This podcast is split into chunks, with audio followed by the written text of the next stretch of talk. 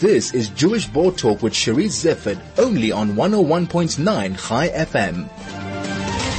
One of the CANs or community action networks that sprung up at the start of the COVID-19 lockdown is the Phacelia Orange Farm one. It is run by Renee Grawitzky and Lauren Nossel, who join me now to tell me more about it. Renee and Lauren, welcome and thank you so much for joining me. Thanks for having us. Is it very difficult to start up a CAN? Well, actually no, um, because um, the Angel Network has set up um, a whole structure where us as individuals can register CAN and basically get going. So you don't have the bureaucracy and the politics of being involved in an organization and going to meetings and things, but they're there to support us and to assist us where, where necessary. I don't know, Lauren, do you want to add anything there? So the concept of a CAN, a community action network, was originally established by David Makhura, the Premier of Gauteng. But as you know, the Angel Network um, is on top of things and they step in wherever they can. So they stepped in, teamed up, and they then made this CAN concept very accessible, particularly to people in the Jewish community who can easily register a CAN in their area. They then get assigned specific people who require food parcels in specific areas. For instance, the CAN set up by Renee and myself was originally allocated 75 families in Orange Farm, majority of which have members with disabilities.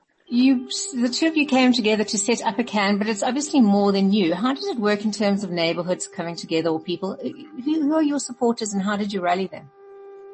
Basically, we used our networks and our neighbors. And for example, in the early stages, my neighbor Janice was involved and other people just sort of pulled in to, um, to spread the word and to drop off food parcels and things like that. And also we did it through the, uh, through our, uh, through our other networks.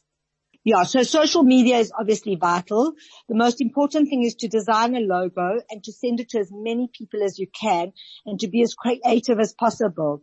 Now, for an example is because we have 75 people and my husband was in the class of 75 at King David, he used that as a means to reach those people, the majority of which are living overseas now, and it appealed to them because in dollars or pounds, um, this was very little money and we used that on one round to raise quite a substantial sum.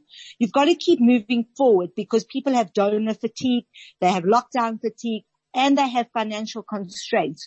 So you've got to keep being very creative about how you raise your money and use social media and also thank people on social media so that they do feel acknowledged and so that they see photographs of where the money and where the parcels are going to. You spoke about Orange Farm and disabled communities. So obviously the need is, is ongoing, Lauren, and you spoke about the, the constraints that people face. Do you ever feel a sense of panic that you're not going to be able to see this through? Lauren and I constantly, we, we constantly go on about how we're going to, how we're going to keep doing food parcels for people because the lockdown is continuing. And as we all know, the economic situation of our country is, is, is pretty, um, dismal and, um, and thousand million. If you look at a um, at a community like Orange Farm, most of the people who live there are in in four, and it's questionable to what extent it will become revitalized again. So we we absolutely panic about how we're going to keep going, and it's not only in Orange Farm. We also support Family Alex, and and the need is just absolutely ongoing. I must say that the Angel Network is unbelievable. They keep coming up with new initiatives. So their latest initiative are soup packs, which you buy the ingredients from them for a very, very low price.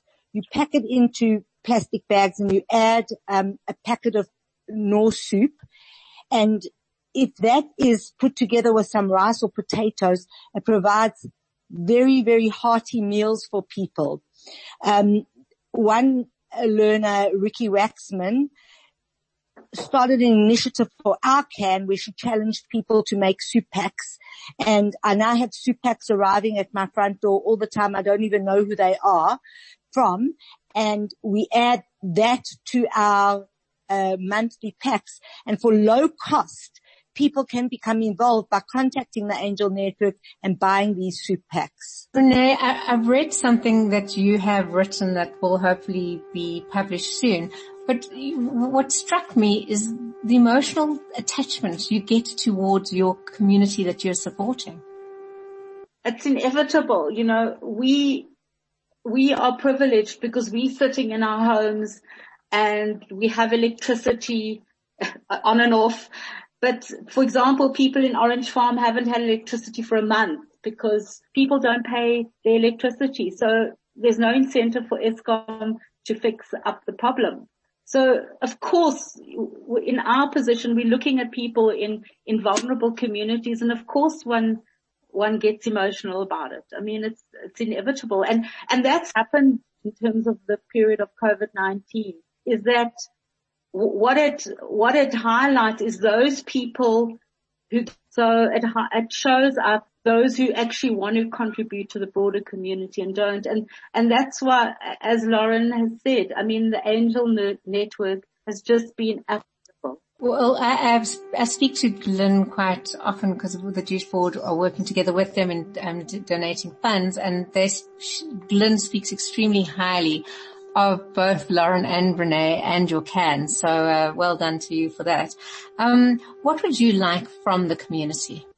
So I would like the community to be as creative as possible in finding small amounts to contribute to these cans. Not only our can, um, my neighbor has a can. She supports the families of the mitzvah school in Alex. Um, there, there, are a lot of cans and it doesn't matter which can you attach yourself to, but there are ways and means of doing it. Perhaps say to yourself, well, I used to drink 20 cappuccinos a month. Now that I don't go out so much, I drink 10 cappuccinos a month. Maybe I can use that excess money to donate to a can to try to find ways of donating that won't hurt you because we, everybody is hurting financially and we don't want to hurt people, but we just want people to try and find small sums of money to help. And obviously we'd also like to reach out to big business, if big business and big food suppliers could help us, that would obviously be of enormous uh, assistance. Can I just step in there? Actually,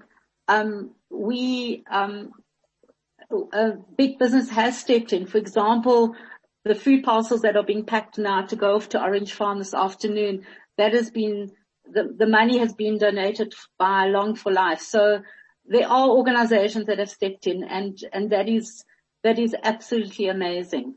In our last remaining time, um, Renee and Lauren, if anybody would like to contribute to your can, what should they do?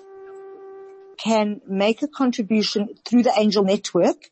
If they go onto the Angel Network website, they will see the banking details and they need to specifically say that they're in a reference, um, Orange Farm. Otherwise the donation goes into a general pot. But if they'd like to specifically donate to us, the reference must be Orange Farm. Ladies, keep up the incredible work. You know, I'm always struck by something that Mark Labner said to me in an interview that we had right at the beginning of the lockdown. And he said to me, everybody in poorer communities share their one ton of pilchards with everybody else there, you know, and that kind of generosity struck me that those who don't have give and those who have need to give a little bit more.